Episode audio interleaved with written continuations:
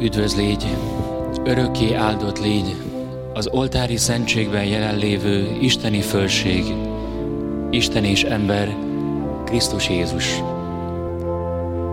Minden áldás élők út feje, mennyi és föld Ura Istene, akit az angyalok, mint odafenn az egekben, úgy imádnak az oltári szentségben. Én is méltatlan teremtményed, leborulva imádom szent fölségedet, és teljes szívemből hálát adok neked, hogy te mennyei fölség, lelkünk eledelére önmagadat adtad az oltári szentségben. Kérlek, Uram, ne vegyelek soha ítéletemre, hanem az üdvössége, szentsége legyen nekem is üdvösségemre.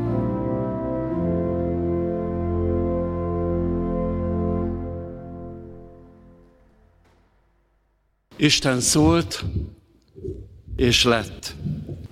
Az Isten megtöri a csendet, egyszer megtörte a csendet, és ő úgy szólt hozzánk, hogy mi azt megértsük. Szólt akkor, amikor teremtett a hegyeket, a tengereket, az óceánokat, a gyönyörű virágokat, a fákat, meg a szépséget. Nikos Kazanzakis, görög író, azt írja, hogy azt mondtam a mandulafának, hogy beszélj nekem Istenről, és a mandulafa kivirágzott. Aztán tovább szólt, megtörvén a csendet, elküldte nekünk az igét, Krisztust. Emberi módon szólt, az ő szava, az igéje emberré lett. Kezdetben volt az ige, az ige Istennél volt, és Isten volt az ige. Minden általa lett, nélküle semmi sem lett, ami lett. Kedves testvérek, ma Isten igéjéről lesz szó, a szóról, az Úristen értelméről, Krisztusról. 16. Benedek pápa 2010-ben, szeptemberben, amikor Szent Jaromos ünnepe volt, egy nagyszerű apostoli buzdítással ajándékozott meg minket. Az volt a címe, hogy az Isten igéje. És ebben azt írja, amit már idéztem többször is, hogy Isten egy velünk folytatott dialógussal kívánja megismertetni önmagát. Ezzel a szóval, ezzel az igével, aminek elsőbsége van mindenek fölött. Ahogy ő mondja, hogy a szónak, Isten szavának, az ő igéjének misztériuma van. Hát ma erről lesz szó, erről az igéről. Az ige a szó, és mi emberek sokszor a szavakat a jelentéktelennek vesszük. Hát az csak egy szó, nem több. De mégis érezzük azt, és sejtjük, hogy azért néha a szavak azért nagyon tudnak sebzeni. Megsebződünk sokszor egy mondat által, egy szó által, sokszor évekre, és visszaemlékszünk rá, hogy milyen rosszul esett az a mondat valamikor. De ugyanígy, amikor valakit felemelünk verbálisan, nem véletlen, hogy a pszichológia tudománynak örökös témája a kommunikáció elméletben a verbális felemelés, a szóban való dicséret. Az meg úgy fölemel minket, és megerősít. És gondoljunk abba bele, hogy ha nekünk teremtményeknek a szavaink ennyire tudnak emelni, erősíteni, bátorítani, vigasztalni minket, akkor a teremtőnek a szava, az az ige, az mennyire tudna. És erre kell nekünk valami fajta fogékonyság vagy nyitottság. Azt írja a 16. Benedek, Isten igéje nem más, mint az Atya örök fiának személye, Krisztus és az ő eseménye. Tehát az ige, az ige hirdetés, amikor mi igét hirdetünk, akkor az nem más, mint Krisztusról való elmélkedés, Krisztusról való szó, az ő életéről és az ő eseményéről. Ezt a nagyszerű formát választotta az Úristen, hogy olyan szót adott nekünk, amit megértünk. És erre mi fogékonyak vagyunk. Erről is volt már szó, többször is úgy vagyunk megteremtve, hogy belénk van teremtve mindenféle fogékonyság az Istenre, és az ő szavára. És nem akárhogyan, hanem éjség formájába van belénk teremtve. Nagyon éhezünk Istennek a szavára, és milyen csodálatos az ő pedagógiája, hogy a kenyérszaporításban kielégíti ezt a éjséget. És ez a végtelen éjség és szomjúság csak akkor fog megszűnni, hogyha teljes közösségre lépünk a táplálékkal. Csak Isten tudja csillapítani ezt az éjséget. Régi tapasztalat ez a Biblia emberének, már Ámosz próféta is írja a következőt.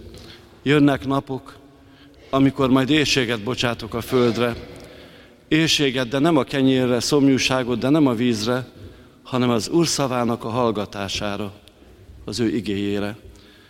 Vándorolnak majd az egyik tengertől a másikig, és keresik az Úr szavát, de nem találják. És valahogy ma ilyen a világnak egy nagy része, hogy keresi Isten igéjét, keresi az Úr szavát, és sokszor nem találja, és helyette talál más szavakat, olyanokat, amik sose fogják betölteni a mi szomjúságunkat és éjségünket. És főleg a fiatalok világa ilyen, nap mint nap tapasztalom. De ennek az ellentéte is így van, amikor megérzik a fiatalok Isten igéjének a jelenlétét, akkor arra nagyon vágynak. Én emlékszem rá 2002. augusztusában eljutottam Krakóba, második János Pálnak az utolsó lengyelországi látogatására. És volt egy Szent Mise, az utolsó ott a városban. 1 millió 800 ezer fiatal volt együtt egy óriási mezőn. És már ez, előző délután ott voltunk, és az egész éjszakát együtt töltöttük. Nagyon sok énekkel, imádsággal, virrasztással, nagy csöndekkel, és másnap délelőtt tíz óráig várakoztunk. És ott volt ez a majd két millió fiatal, és akkor megérkezett egy öreg, törékeny, remegőkezű, idős ember. És csönd lett, és biztosak voltunk abban, hogy itt nem az öreg pápát vártuk, hanem mindenki tudta, hogy itt bizony Krisztust vártuk. És csönd lett, és vártuk, hogy majd ő szól valamit. És nagyon szép volt ez, ahogy abból csönd után megszólalt, és elkezdődött a liturgia. Isten megtöri a csöndet, sokszor nagyon szépen. Istennek ez a csöndje, ez a szava, ez az igéje legfőképpen akkor jelenik meg, és ez is az Isten szeretétének, irgalmának és az ő pedagógiának a nagyszerűsége, hogy biztosítja azt, hogy mindig rendelkezésünkre áll. Nem tudunk mindig pápalátogatásra menni, nem tudunk mindig olyan ünnepi alkalmakon részt venni, ahol ezt a fajta jelenlétet megéljük, de a Szentmisében nap mint nap itt áll előttünk az oltáron, az ő igéje, az ő tápláléka, a kenyér színe alatt. És nagyon szép az a pillanat, amikor a pap szavain keresztül Krisztus megjelenik, a pap lehívja a szent lelket arra a kenyérre, és a pap meg a Szentlélek közös tevékenysége által létrejön az átváltozás, és előttünk áll a táplálék.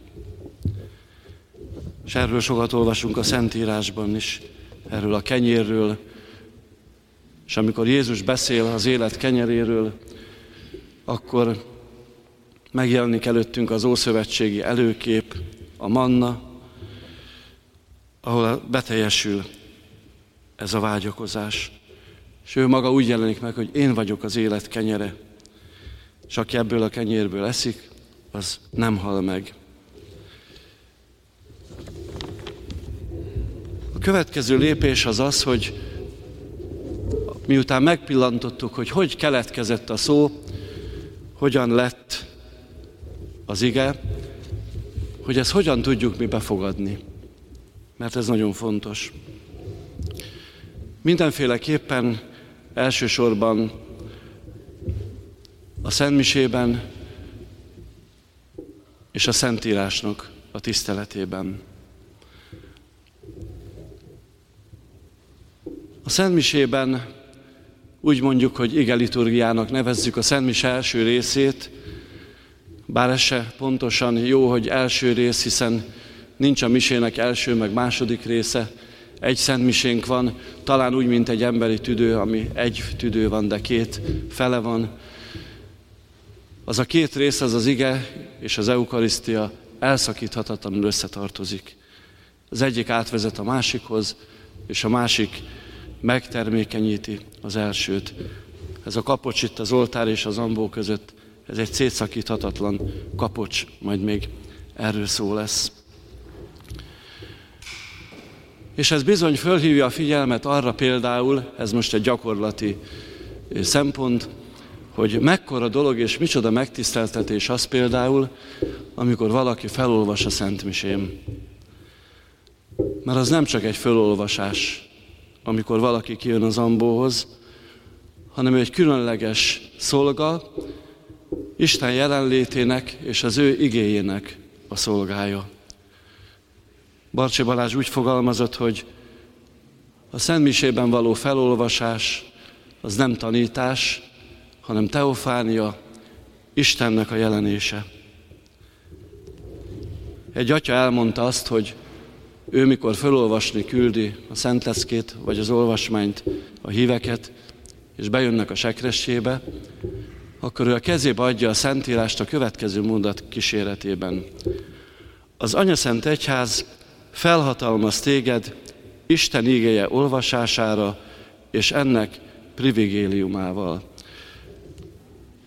Régen avatták is a lektorokat ünnepélyes körülmények között. Nagyon fontos.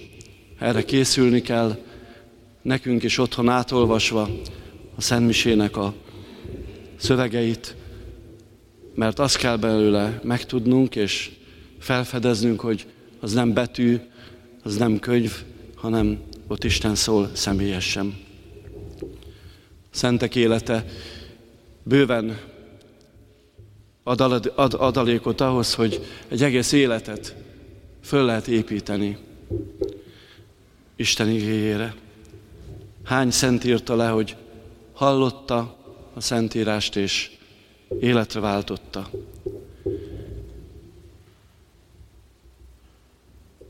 És minden, ami Isten igényének a fölolvasását, meghirdetését körülveszi, az mind valahol előbb-utóbb az eukarisztiához vezet. Azok a mozdulatok, ahogyan fölállunk, meghajlunk, térdet hajtunk a bejáratkor a tabernákulum felé, az mind-mind-mind Isten igéjét veszi körbe, mint egy koszorú. És nagyon régi megállapítás, hogy a szimbólumok azok nem csak kifejezik, hanem létre is hozzák a lelki állapotot. Ezt nagyon jó tudni. Egy térdelésnek mérhetetlen nagy jelentősége van a lelki állapotunk szempontjából, mert valóban létre tudja hozni. Leírja a könyvünk ezt a szép jelenetet, az angyal üdvözletet, ahogyan Szűzanya is találkozik az angyallal, Isten igéjével. Nem tarthatott több, még 15 percnél ez az ő találkozásuk, de az egész életét rá tudta építeni Szűzanya erre a találkozásra. Isten igényével való találkozásnak talán a legszebb és a legfontosabb helye az a liturgia. 16. Benedek, aki tényleg nagy szakértője és élője volt a liturgiának, megjegyzi egy helyen, hogy az Istennel való találkozásnak a legbiztosabb helye a Szent Liturgia. Az, ahogy vágyakozunk rá, ahogyan látjuk ünnepi miséken az evangéliumos könyvnek a tiszteletét, ahogy kísérik füstölővel, gyertyákkal felemelve, és föltesszük az oltárra, és utána átvisszük a zambóhoz, és onnan olvassuk fel az örömhírt, és minden, ami ezzel kapcsolatos, az mind ezt fejleszti bennünk, ezt a vágyakozást. A liturgiának nem csak a felolvasott része, hanem az énekelt része is ide tartozik. Isten igényének egyik legfontosabb helye még a mi életünk szempontjából a zsoltároknak a világa. Nincsen őszintébb emberi megnyilatkozás, mint a zsoltárok. Nagyon jó őket olvasni, és nagyon bölcs volt a Szentlélek, hogy a liturgiában elhelyezte a zsoltárokat, amikor az énekben válaszolva zsoltározunk, illetve hát a zsolozsma is. Amikor nagyon mély ponton vagyunk, vagy nagyon újogunk és nagyon boldogok vagyunk, akkor is vannak zsoltársorok, amivel tudunk az Úristennel közösen úgy dialógust folytatni, ahogy azt az elején említettem. És nem lehetünk elég hálásak kántorainknak, Gergőnek is, és Kristófnak is, hogy nap mint nap megadják ezt az ünnepi lehetőséget, hogy válaszolhatunk Isten igéjére a magunk éppeni lelki állapotában. Talán majd az elkövetkező szentmiségben figyeljük meg ezt, hogy mit olvasunk ott a Zsoltársorokban magunkról. És így az egész Szentmisét végigvehetjük. Ha egyszer végigolvassuk az Adorémusban a Szentmisének a könyörgéseit, a szövegeit, abból kiderül, hogy minden a Szentírásból van. Mindennek az alapja a Szentírás. Számtalanszor idézzük a Szent Mise liturgiájában a Szentírásnak a szavait. Tehát első a liturgia. Második, hogy hogyan olvassuk Isten igéjét, a Szentírást. Természetesen az elmúlt évszázadok bőséges adalékot adtak ahhoz, hogy hogyan kell Szentírást olvasni. Nyilván mindenkinek vannak saját utai, saját megrögzött tapasztalatai, akár a rendszeres, folyamatos hosszabb olvasással kapcsolatban, akár a rövidebb, mindennapi szakaszok olvasásában, akár egy-egy részletnek a folyamatos olvasása, nagyon sokféle lehetőség van. De azért egy dolgot el kell mondani, és ezt meg kellene szívlelni. Mócsi Imrének a neve jezsuita atya volt, talán a legnagyobb magyarországi biblikus hittudósunk, nagyszerű könyvecskét írt a Szentírásról. És ebben leírja, hogy tulajdonképpen olvashatjuk a Szentírás bármilyen formában, de azért egy fontos szempont van. Van egy úgynevezett hármas kötelék, amiben a Szentírást kell tudnunk olvasni. Egységben. Egységben a szerzővel. Egységben Istennel, és egységben a tulajdonossal, az egyházzal. Az, hogy a szerzővel egységben olvassuk a Szentírást, az azt jelenti, hogy utána olvasunk, megnézzük, hogy mi a háttere.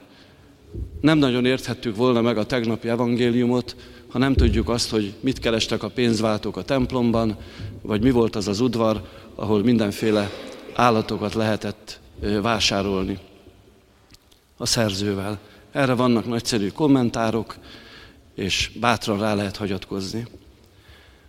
Egységben Istennel úgy olvassuk a Szentírást, hogy nem könyvként, hanem imádságként, vele kapcsolatban, mint hogyha dialógust folytatnánk vele, amikor kinyitjuk.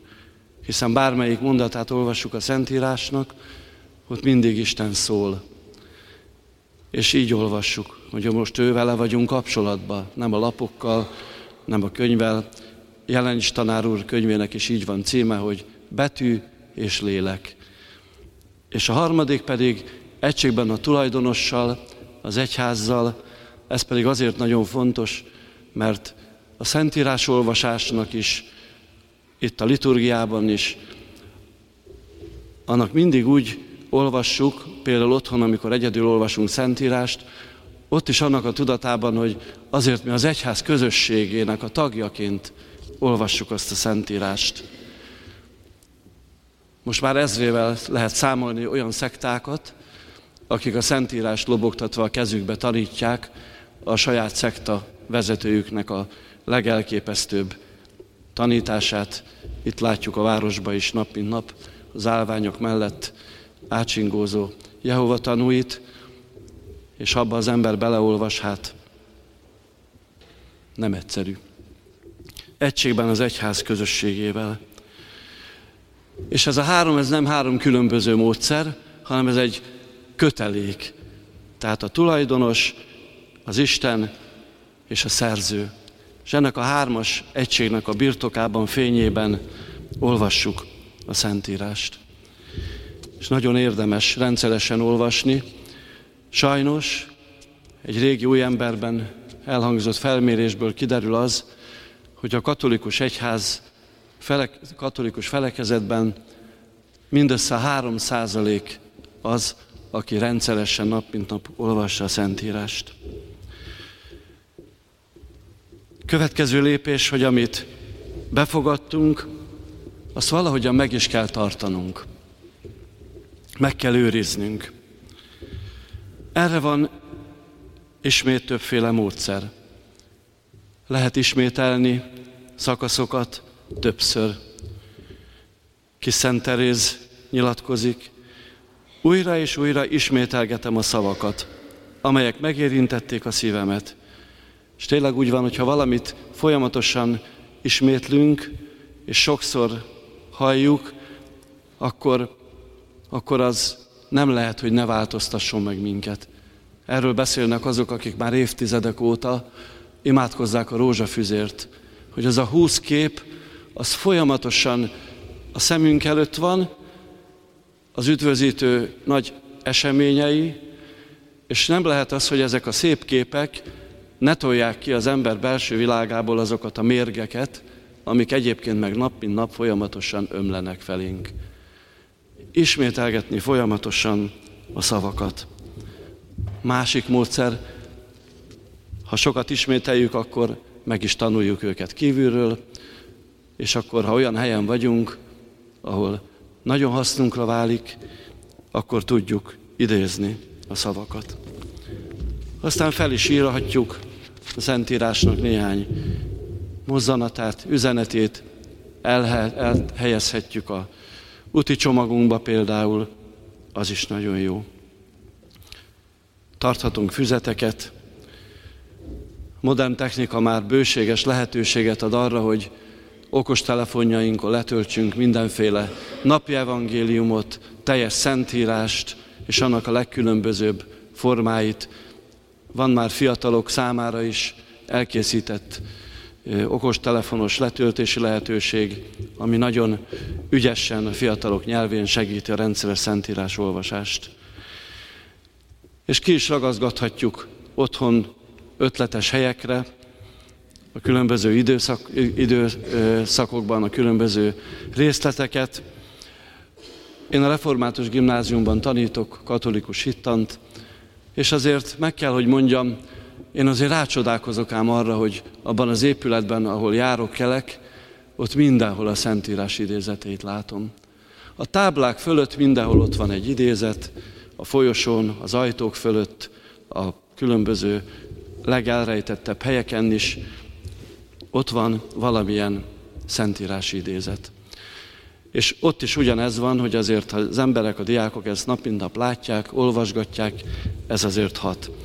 És ott a lelkész asszony elmesélte, amikor beszélgettünk egyszer a fiatalokkal kapcsolatban a gazdag ifjú találkozása Jézussal jelenetről, és ő mesélte, hogy volt egy tanítványa, aki azt a kulcsmondatot, ami úgy hangzik, hogy és Jézus rátekintett és megkedvelte őt, mármint a fiatalt, az fölragasztotta az egyik diák a fürdőszoba tükörre. És minden reggel, amikor ő abba belenézett, akkor azt látta, hogy rátekintett és megkedvelte őt, megszerette őt. Szóval ilyen nagyon ügyes módszerek is vannak. Ezek segítik, hogy megtartsuk az igét. Most azt nézzük meg egy pillanatra, hogy mit tesz velünk az, hogyha befogadjuk és megtartjuk az igét. Mi történik velünk ebben a szituációban? A zsinati dokumentum, a második vatikáni zsinat gyönyörű dokumentum a Szentírásról, Isten igéről, le is írja ezt nagyon szépen. Következőt írja, akkor erő és hatékonyság van Isten igéjében, hogy az egyháznak támasz és életerő, az egyház gyermekei hitének erő, lelkének táplálék, a lelki életének tiszta és el nem apadó forrása. És miután mi is az egyház tagjai vagyunk, ez ránk pontosan így vonatkozik. Isten igéje a lelki élet forrása. Első. Elsőbsége van minden fölött, ahogy kezdtük, mert Isten igéje a szó, fölött áll mindennek. Bőte Csaba egy alkalommal nyilatkozott arról, hogy arra a kérdésre, hogy mondja már meg azt, hogy honnan van ekkora ereje. És a következőt mondja. Ha megkérdezik tőlem, hogy melyik fundamentumra építem a Dévai Szent Ferenc alapítványt, és a 2200 gyermekből álló nagy családomat, akkor biztosra mondom, hogy csak a Szentírásra. Ezt teszi a Szentírás. A rendszeres befogadása Isten igényének. Jók ezek a bölcskönyvek, amiket az ember szeret olvasni, ezek a öt perc csésze, meg kávé, meg nem tudom, ezek hasznosak, mert az embert vigasztalják. De ott nem Isten szól, a Szentírásból pedig ő szól. Szentek. Szent Teréz. A világ minden baja abból származik, hogy nem ismerjük a Szentírást. Aztán Szent Jeromos. Talán ez a legerősebb. Aki a Szentírást nem ismeri, Krisztust nem ismeri. Vess egy pillantást a Szentírásra, és tudni fogod, hogy merre kell menni.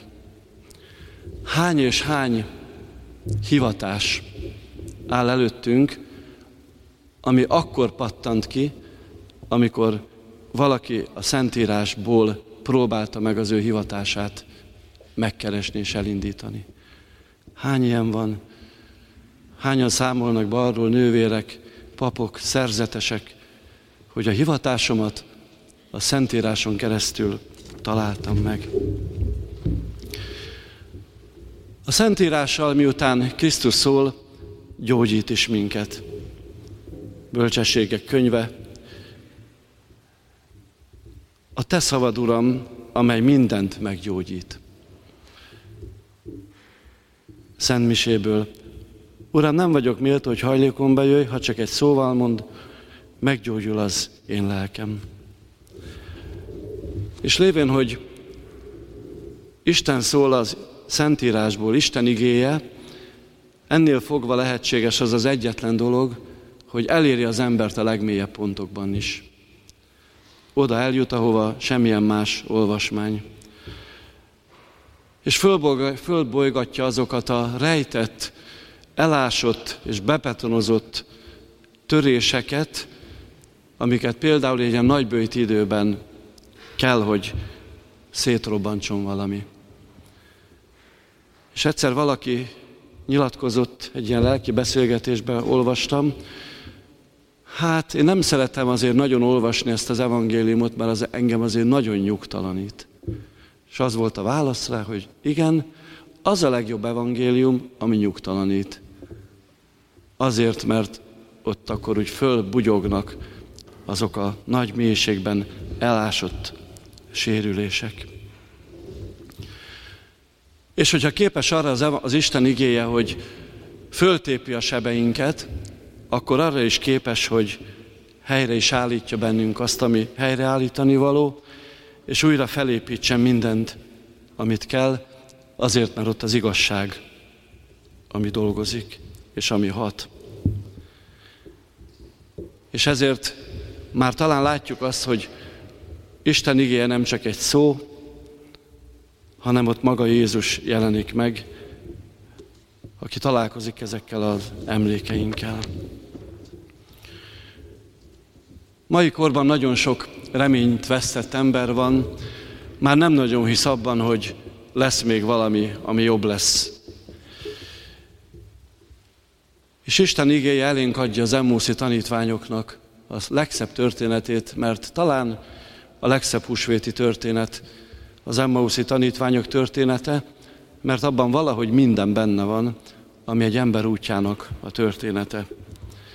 Pontosan abból indul ki, amiből mi is sokszor, hogy most nagyon reményt vesztettek vagyunk, nem nagyon tudjuk, hogy merre menjünk, csak az, hogy valahonnan el akarunk menekülni, ahogy ők.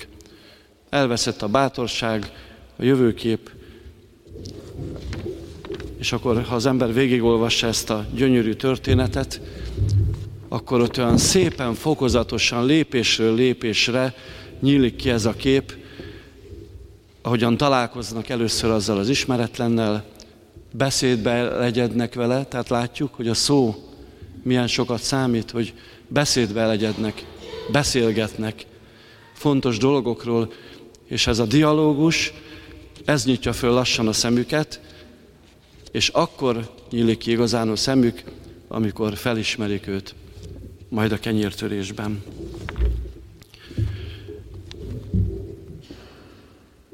És még többet tud az Isten igéje, a Szentírás, fegyvert ad a kezünkbe. Mert ma már olyan gonosz dolgok környékeznek meg minket, ahova már bizony nekünk is fegyver kell. Nyilván a léleknek a fegyvere, és a léleknek az egyik legerősebb fegyvere az Istennek az igéje. A gonosz lélek pontosan abban gonosz, hogy el akar tántorítani, el akar téríteni minket Isten igéjétől, és pontosan ebben van a gyógyszer is, és a fegyver is Istennek az igéje. Gyönyörű kép, nagybőjt elején, az, amikor a sátán megkörnyékezi Jézust, és bizony ő is Isten igéjével válaszol. És ez elnémítja a gonoszságot. Aztán tovább dolgozik Isten igéje bennünk, és nem csak azt teszi meg, hogy megment minket különböző rossz dolgoktól, mert az még úgy nem volna elég. Talán akkor kerülnénk úgy a nulla pontra. De tovább megy, fölemel minket nagy magasságokba, és nagy fény felé. Tehát Isten igeje nem csak fegyver és gyógyszer, hanem a legjobb útmutató. Olyan, mint egy jó iránytű, ami mindig biztosan megmutatja az utat. Megmutatja nekünk, hogy mire van még szükségünk, mi az, amit még meg kellene tennünk, mi az, amit még hiányol a mi lelki életünk. És erre is vannak nagyon jó módszerek. Talán a legismertebb ilyen módszer, amelyet Avilai Szent Teréznek, de talán inkább Szent Ignácnak a módszere, a múlt pénteki keresztút egy ilyen módszer alapján készült, és most a szentségimádásunk közepén is picit gyakorolni fogjuk ezt majd, amikor egészen mélyen és egészen konkrétan belehelyezzük magunkat egy szentírási jelenetbe. És azonosulunk valakivel, és hogyha az ő fülével, meg az ő szemével találkozunk Jézussal, akkor az egy mély találkozás lesz. És ezt is otthon meg tudjuk valósítani, hogyha így olvassuk. Nagyon finoman így, így egy jelenetnél, amire a modern ember hajlamos, hogy átszalad rajta, és úgy olvassuk a Bibliát is, mint a újságot, akkor a felszínen maradunk. De ha megállunk, és elidőzünk sokáig annál a jelenetnél, én emlékszem rá, hogy nekem a Temesi Józsi bácsi lányfalun volt a lelkivezetőm, és nagyon sokáig volt szerencsém hozzájárni, és az elején rettenetesen bosszantott az, hogy mit lehet egy fél délutánon keresztül egy történeten gondolkodni, mert azt a feladatot adta, hogy egy egész délután egy pici jeleneten gondolkodni. Nem is sikerült, és amikor beültem hozzá és átbeszéltük, hát ez valami fantasztikus felfedezés volt, és el se gondoltam azt, hogy egy icipici szentírási jelenetben micsoda végtelen gazdagság rejlik, és micsoda hihetetlen kincs. Ezt érdemes kipróbálni otthon. És akkor valahogy, valahogy Szent Ferencről maradt meg egy olyan történet, hogy egy alkalommal beszélgetett Bernát testvérrel arról, hogy mi legyen a Bernát testvérnek a vagyonával. Tanácsot kér Szent Ferenctől, és akkor Szent Ferenc azt mondta neki, tudod mit? Kérdezzük meg a Szentírást. És megnézték benne, és megtalálták a választ. És akkor azt mondta Ferenc, hát mert a Szentírásból a Szentlélek sugalja a megoldást, ugye? Iránytű. Nem biztos, hogy ez a kedves, és azért én nem ítélem el, de sokan nem szeretik ezt, hogy most fölcsapom a Szentírást, és ami éppen ott kibukkan, az lesz a megoldás. De még az Úristennek a humora, hát talán mondhatom azt, még ez, ez is belefér. Nagyon sokszor van ilyen, hogy fölcsapom a Szentírást, és ott találok egy olyan mondatot, ami most, itt nekem szól egyedül, senki másnak. Az utolsó szempontunk az az, hogy tehát megláttuk ezt a gyönyörű ívet, honnan indul az ige, kezdetben volt az ige, az Úristen megtörte a csöndet, megteremtette a világot, elküldte az ő igéjét, Krisztust, találkozhatunk vele, mert fogékonyak vagyunk rá, megtanuljuk befogadni, megtudjuk azt, hogy mit tesz velünk, hova vezet minket, és már csak egy szempont van hátra, hogy hogyan tovább. Valahogy úgy, hogy eddig mi gazdagodtunk Isten igéjéből. Rengeteg mindent kaptunk, befogadtuk és éljük, de most ezt nekünk valahogyan tovább kell adni. Cselekedni kell, tovább kell menni, és élni kell vele.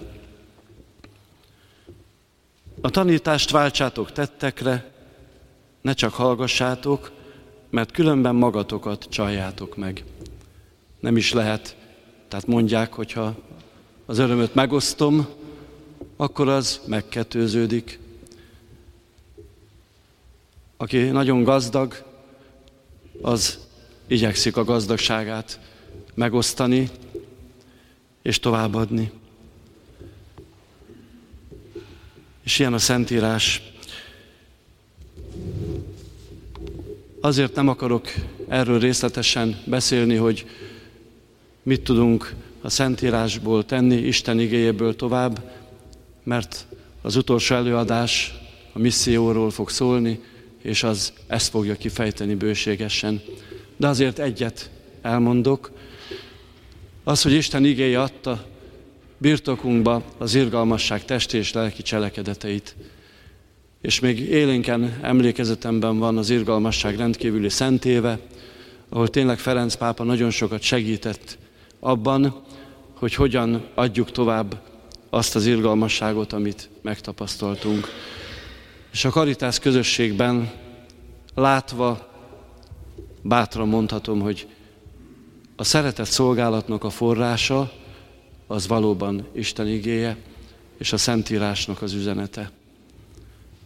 Az, hogy hogyan bánunk valakivel, és mivel vagyunk mások, mint mondjuk egy szociális intézmény, az pont az evangélium.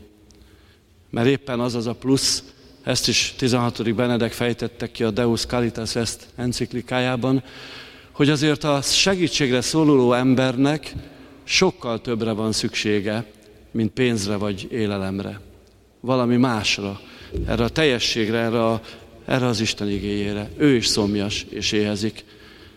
És amikor elvisszük a csomagot karácsonykor, akkor ott nem áll meg a történet, hogy köszönöm szépen viszontlátásra, mert azonnal elkezdi mesélni azt, amire az evangélium tudja megadni a választ. És ez is innen forrásozik. Ö, utolsó gondolatom, amikor diákonus szentelésemre készültem, 99-ben, akkor tudtam azt, hogy mi lesz itt a Szentmisén, megkaptam előre a liturgiának a leírását, szóval, hogy föl voltam készülve rá, és előtte tudtam meg egy nappal, hogy nem úgy lesz, hogy majd ide jövök 11 órára a templomba, és akkor a Szentmisén részt veszek, hanem előtte be kell mennem a plébániára, és ott találkozni kell a püspök atyával, aki a szentelést végezte, és egy furcsa, pici, pár perces, különleges liturgia zajlott ott az étkezőben, ami abból állt, hogy a püspök atya elővette a megszentelt, felszentelt, megáldott szentírást, kitette az asztalra, gyertyát gyújtottunk, és a György a jelenlétében nekem le kellett tennem egy esküt arról, hogy igyekszem úgy ezt a feladatot elvégezni, hogy Isten igéjéhez ne tegyek hozzá semmit, és ne is vegyek el belőle semmit. És az akkor az nekem, hát ugye nyilván izgultam meg minden, de így utólag visszagondolva, én nekem akkor jutott az eszembe, hogy tényleg micsoda nagy dolog a Szentírás, Istennek az igéje. Hát, most egy pici csendben, a szentségimádás előtt talán még idő is van rá, hagyjuk elmélyülni ezeket a gondolatokat,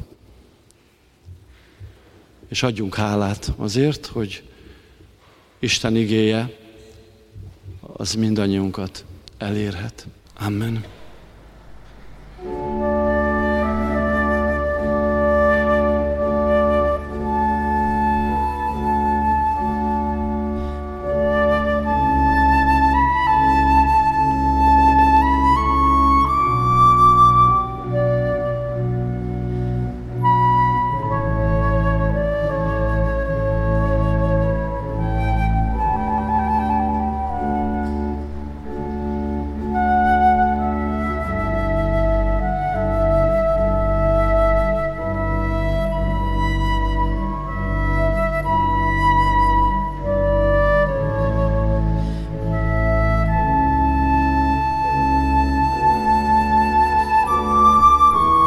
Sima Genezárati tavon két halászbárka úszik. Egyikben Simon és András, a másikban Zebedeus fiai.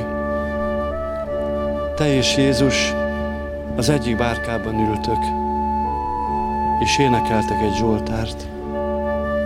Ó, áld az Urat lelkem, egész bensőm nevét áld. Áld az Urat lelkem, és ne feledd minden ajándékát ki minden bűnöd megbocsátja, és meggyógyít minden betegségből, megmenti életedet a mélységből, megkoronász kegyelme és jósága. Most figyelj arra, amit hallasz. Mit hallasz? Csobog a víz a hajó oldalán. Kiáltoznak a sirályok vagy a madarak? Tanítványok énekét hallod? És mit érzel? Tűz a forró nap? Meleg az idő.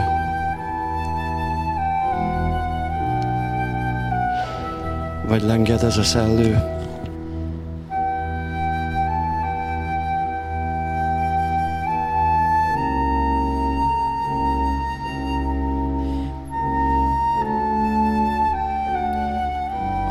Jóságos és irgalmas, haragja lassú, bőséges a kegyelme. Nem szidalmaz és nem haragszik, nem bánunk velünk bűneink, bűneink szerint, és nem büntet úgy, ahogyan kívánják bűneink. Mit látsz most?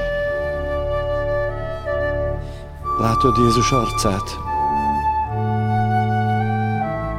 Vagy a kezét és a ruháját?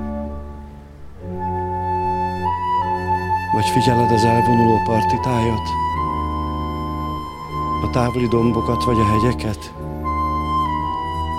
Látod a víz tükröt?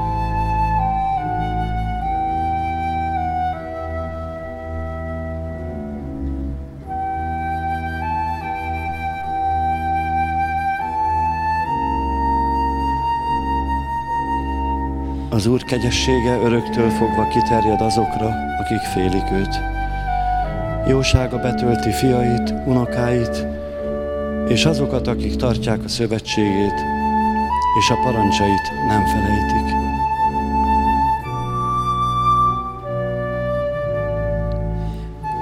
Most Jézus mellett ülsz. Fogod az ő kezét, átöleled az ő vállát, vagy ő öl alát téged.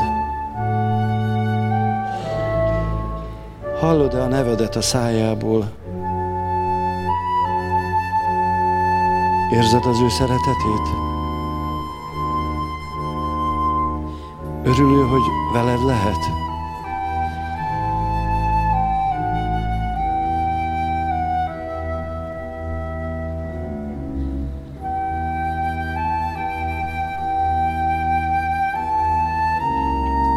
Áldjátok mind az Urat katonái, akaratának készséges szolgái. Áldjátok hát az Urat minden műve, bárhol és bármi, minden alkotása.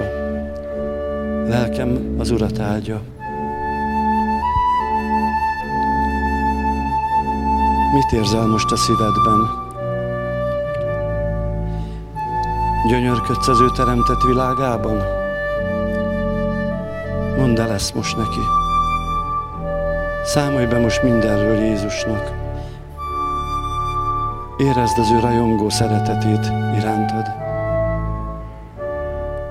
Mit szeretnél most tenni? Átölelni őt? Megköszönni neki? Vagy hálát adni? Mondd el ezt most neki. Mit jelent ez az óra lelked számára? Közelebb kerültél most Jézushoz? Jobban megismerted őt? Mi újat fedeztél föl benne? Hogyan fogja ez befolyásolni a te további életedet? Hogyan fogsz holnaptól imádkozni?